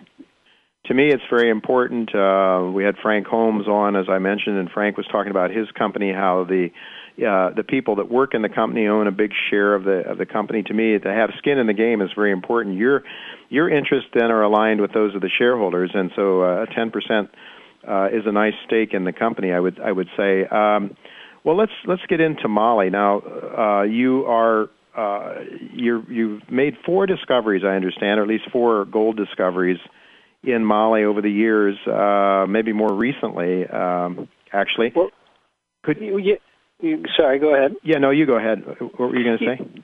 Yeah, we we have made four discoveries. We're holding on uh, to two of them at the present time. Two turned out to be not uh, as significant as those that we we held on to, and through uh, the downturn and the recession and the credit crisis, that uh, we had to let some things go. But yeah, we have two significant discoveries on the books right now.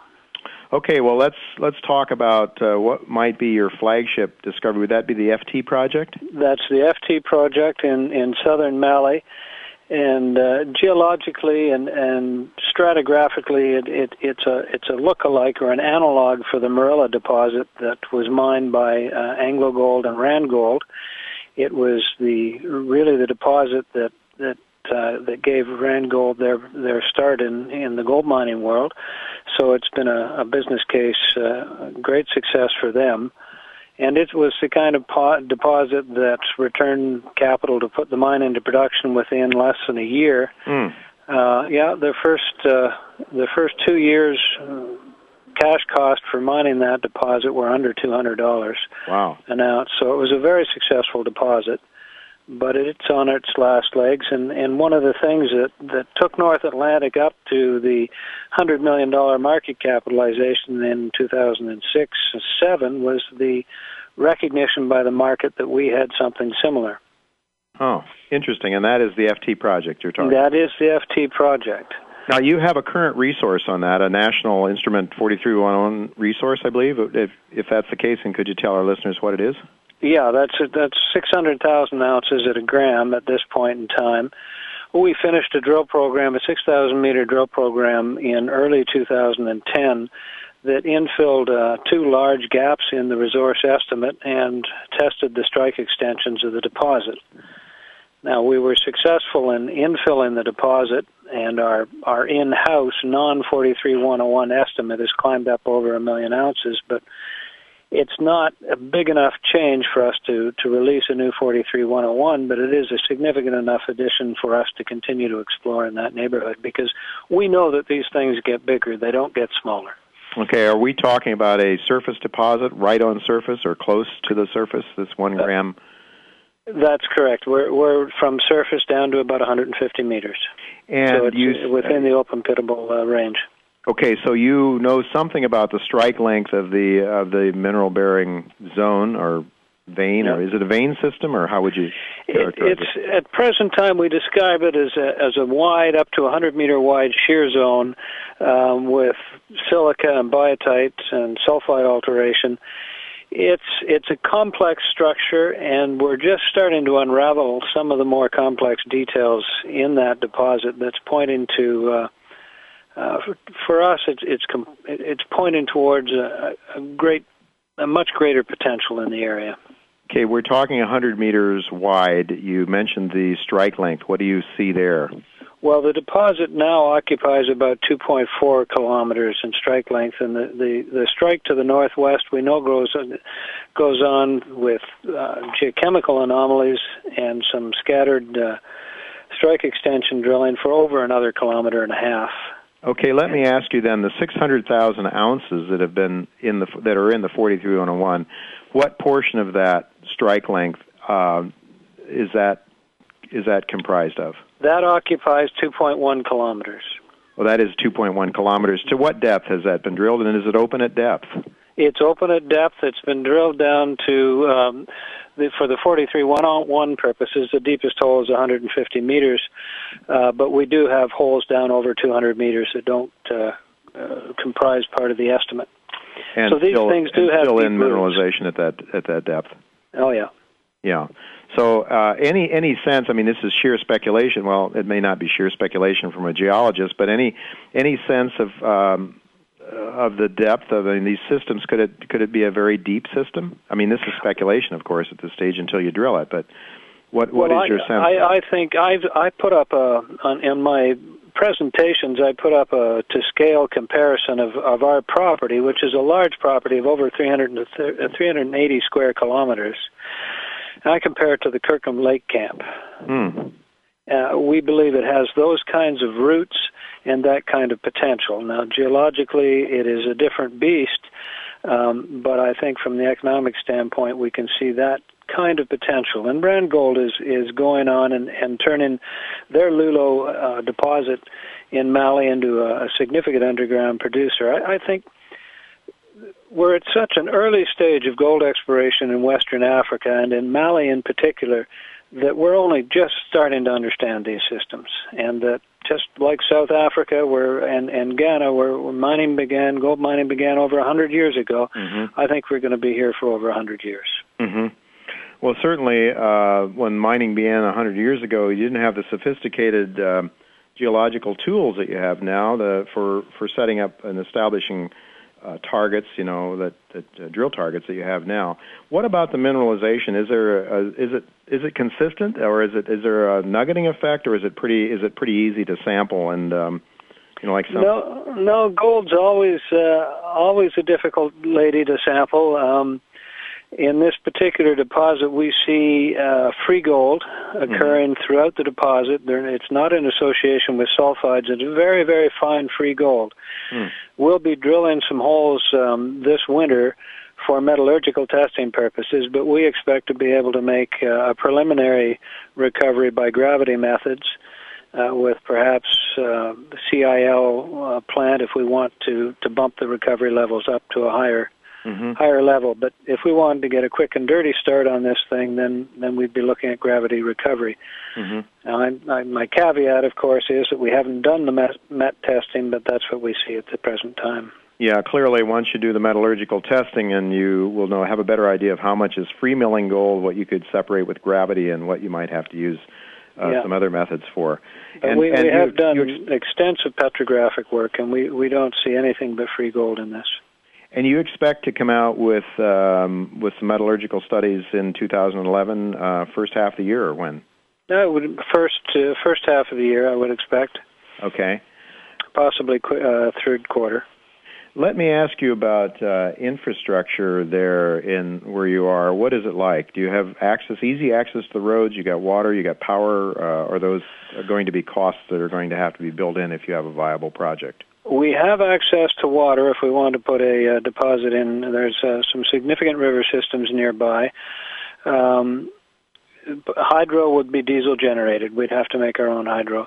In terms of access or road access, we're about a three-hour drive from the capital city, Bamako. Mhm. We just we fly into Bamako. Our office is not far from the airport, and we can hop in our pickup trucks and be down there for supper on the same day. What can you tell our listeners uh, who may not be familiar with Mali about the political risks that might be inherent in that country? Well, Mali is a, a country about the size of uh, on the province of Ontario in Canada. It has a population of approximately 11 million people. The city, the capital city of Bamako, has 2 million. Uh, it is a vibrant, exciting city with all kinds of commerce and activity and, and buildings being built. It's uh, it's it's a very lively city. The stores are full of goods. The streets are full of goods for sale. Um, and Mali itself is about 100%, well, 98% Muslim uh, Muslim religion. So Mm-hmm.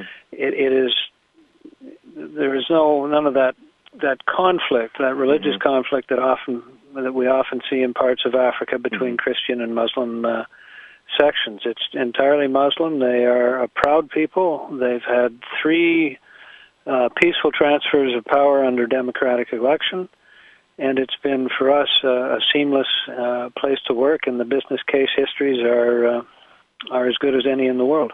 hmm Um, what? So that's your first project, the FT project. You said you have a second one that you have held on to uh, during the difficult times post Lehman Brothers, 2008.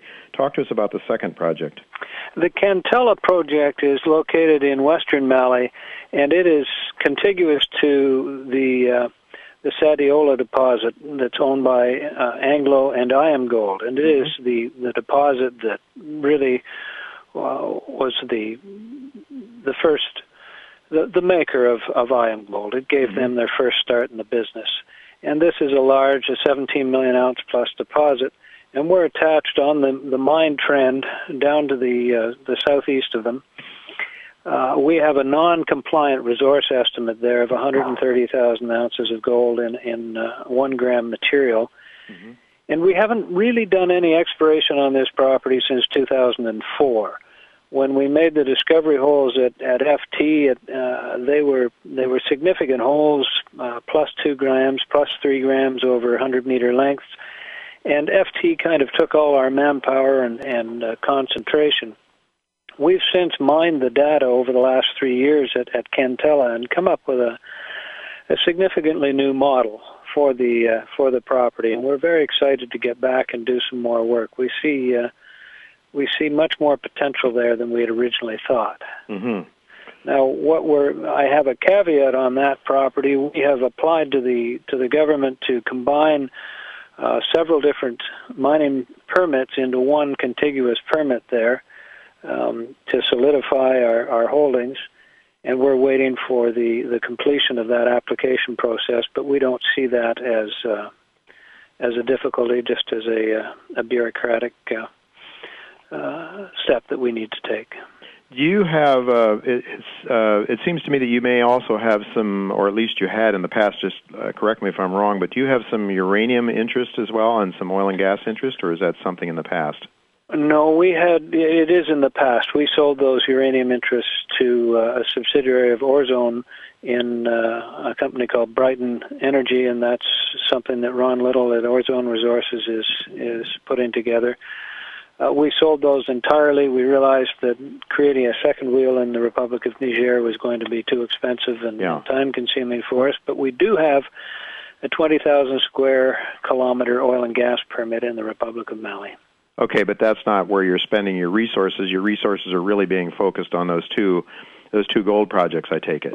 Yes, we intend to to spin that property out to uh, uh, another interest and maintain a small participating interest in the oil and gas property, and we're hoping that uh, we'd be able to make some kind of a deal to bring to the market in the next six months. Okay, but now let me ask you in terms of your resources, uh, what is you have a pretty aggressive drill program uh, plan next year for for the FT project, I'm assuming, and and possibly for your second project as well. And is that uh, pretty well funded at this stage, or are you going to need to raise some more capital?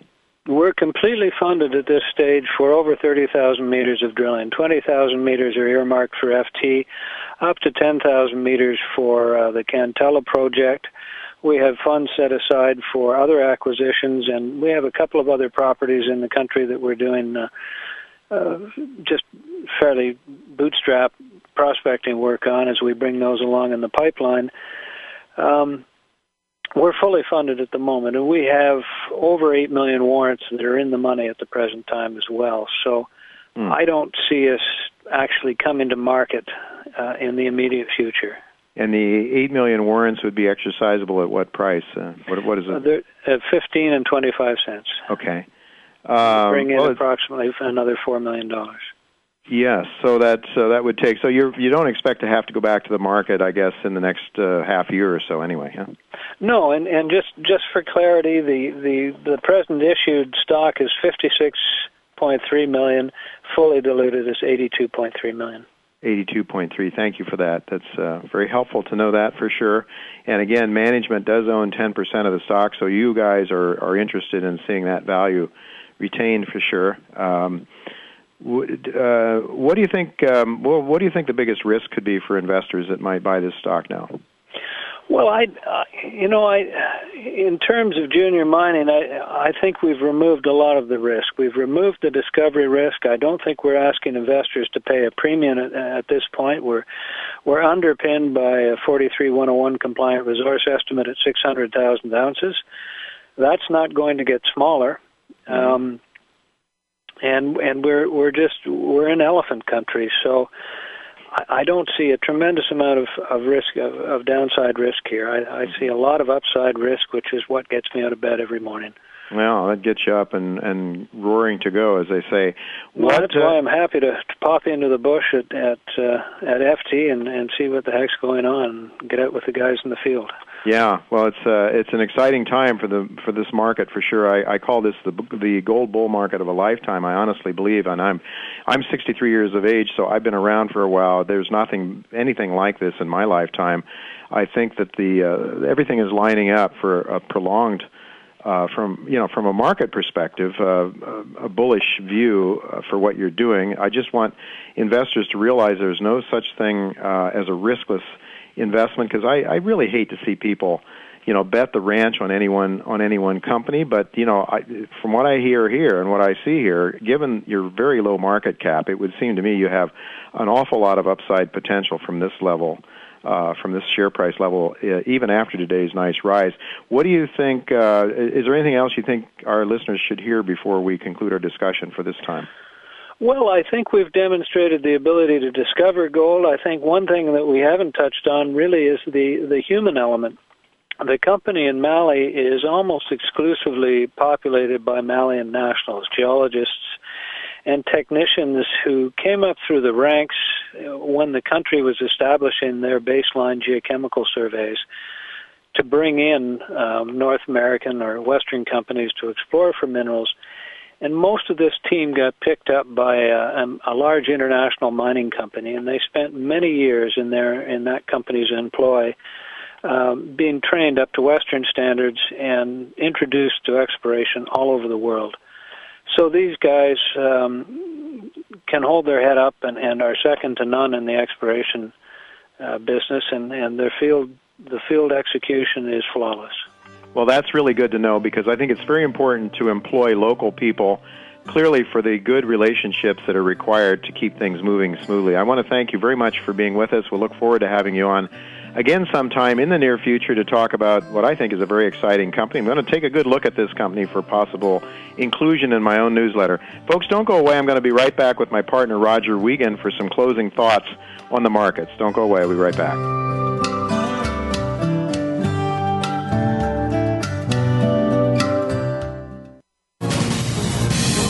Voice America Business Network, the bottom line in business. As regular listeners to this show know, I am very bullish on gold and especially gold mining stocks. One of my favorite gold mining companies is Metanor Resources, traded Toronto and the Pink Sheets. This is a new gold producer. It is using cash flows from its Barry mine in Quebec to finance growth of that mine and to put the world famous Quebec Bachelor Lake mine back into production. This stock has been recommended by my newsletter because I do believe it holds extraordinary upside price potential with relatively low levels of risk. Visit Metanor's website at metanor.ca or subscribe to my newsletter for more information. Crocodile Gold Corp is a new gold producer with Bite. Our operating gold mines are in the Northern Territory of Australia. Crocodile Gold plans to produce 100,000 ounces of gold in 2010, increasing to 200,000 ounces of gold in 2011. Crocodile Gold has significant exploration upside on its expansive land package of 2,500 square kilometers. Please visit our website at www.crocgold.com for more information. Don't let this snappy opportunity pass by. Revolution Resources Corp is a publicly trading exploration company that trades under the symbol RV on the TSX exchange. Led by an experienced management team with a track record for discoveries, Revolution has initiated drilling on the company's newly acquired Champion Hills Gold Project in North Carolina. Revolution is focused on making a world class discovery in an established gold belt, and with over $5 million in the Treasury, Revolution is effectively positioned to do so. Please visit www.revolutionresourcescorp.com for further information. Try not to try too hard. It's just a lovely. You're listening to Turning Hard Times into Good Times with your host, Jay Taylor. If you have a question or comment about today's show, Jay would love to hear from you at 1 866 472 5790. That's 1 866 472 5790. You can also send an email to questionsfortaylor at gmail.com. That's questions, the number four, Taylor at gmail.com. Sign up for Jay's newsletter, Jay Taylor's Gold, Energy, and Tech Stocks at www.miningstocks.com. Now, back to our program. Welcome back to Turning Hard Times into Good Times. I am your host, Jay Taylor, and I'm really pleased to have my partner, uh, Roger Wiegand, uh, who writes uh, Trader Tracks. Roger, welcome. Thanks, thanks, Jay. Good to be here. Good to have you. Uh, you're on the West Coast. I'm on the East Coast, but we can talk uh, just as if you were next door to me. Uh, Roger, last year, uh, how did you make out? How, how have your uh, subscribers made out? How have you made out in your with your investments? Well, mine was pretty easy since I'm a futures trader and a technical analyst. Uh, my focus was primarily on gold, silver, and grain. Uh, we were trading spreads mostly to the long side uh, for the appropriate months and times. And uh, for the third year in a row, with the exception of uh, the Lehman event when everybody got hammered. I broke even that year. The other two years, I'm up over 100%. I'm up over 100% on those trades this year. About 20% of our subscribers uh, do trade futures, and they trade on an auto trade system using my broker. So that when I recommend a trade, and uh, my broker and I huddle and we find the appropriate entry price and spot and date, uh, I, I put out an alert and it comes out of your New York office and goes out to all our readers. And then if they're on the auto trade, they're automatically pr- uh, placed in the order by the broker per uh, directions and and uh, a setup prior to. So that has worked out very well. Uh, the other 80% of the people that read Trader Tracks are primarily involved in shares, and obviously those are gold and silver. Some are in energy uh, some are ETFs, and also some of them have to do with certain commodities like sugar. And uh, it depends on what time you got in and uh, the appropriate amount of investment you made in each one of these. But generally, throughout, we've had a pretty good year. The focus this past year for 2010 has been mostly on intermediate and junior silver companies that have done the very best of all. Some of our intermediates have done exceedingly well uh, we've got one gold company that uh, has done between two and six hundred percent about three times. They're still open in our letter. We've got two or three uh, juniors in that category. Uh, the advantage in having done this over a period of time, and you know this better than I do because you've been at it so many years, is that you watch these companies, you watch the behavior of the price of the shares in the ups and downs and cycles, and you can see which ones can really speed ahead first when a new rally does begin. So those kinds of things are helpful. That plus the fact that we do technical analysis, uh, I think that that helps us to enter at an appropriate time and also some excess to try to dodge some some sell-offs. All right, Roger, we got about one minute left. Can you tell us what you like going forward into 2011? Where do you think the best the best money is going to be made in 2011? Uh, silver is probably going to do better than gold, but gold is going to do exceedingly well we'll continue to do our future spreads in gold, uh, uh, silver, and grain as we did, probably with some sugar and, and cotton as well. But there's great opportunity for shareholders who like the junior share market in the miners. Uh, we've got some in our letter now that are in the earliest stages, and we think next year is going to be better than 2010. Well, it could. Uh, I know that Chen Lin feels the same way. Chen believes that uh, 2011 will be another expansion year. I remain cautious, though. I, I just think that uh, Dr. Robert McHugh and uh, Robert Prechter and others, uh, you know, that nobody was expecting, very few people were expecting Lehman Brothers to occur. Uh, the, the risk trade continued to expand. We continued to look for more and more profits. I know how I feel when this happens, Roger. I can't find anything I want to sell. I just want to keep buying. And, you know, I'm feeling that way again, just like I did before Lehman Brothers. You know, and all of a sudden, wham, we got smacked real hard with this deflationary credit uh, cycle. So I, you know, I remain very cautious. I, I I feel what you feel. I think you're right, I, but you know, at the same time, I'm sort of scared. I don't know which way to go uh, exactly. So we try to, to to play this thing week by week, and that's why I like to talk to people like you and Chen who have a feeling for trading because you're more of a trader. I'm more of an investor.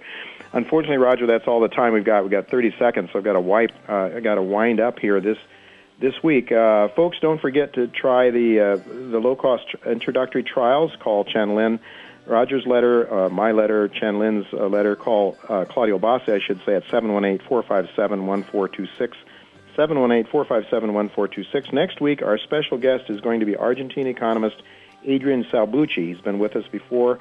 Adrian will talk to us about the ruling elite's movement towards a one-world government and how they intend for you and me to be their slaves. You won't want to miss. I think it's not necessarily a happy message, but it's one I think is worth listening to. It's one we want to be aware of. In closing, I want to thank the staff at Voice America for making this uh, pro- this program uh, logistically possible, starting with Tacey Trump, my producer, Ruben Colombe, operations manager, Justin Jackman, my engineer. Thanks to all of you for making this program logistically possible. Until next week, goodbye and God's blessings to you.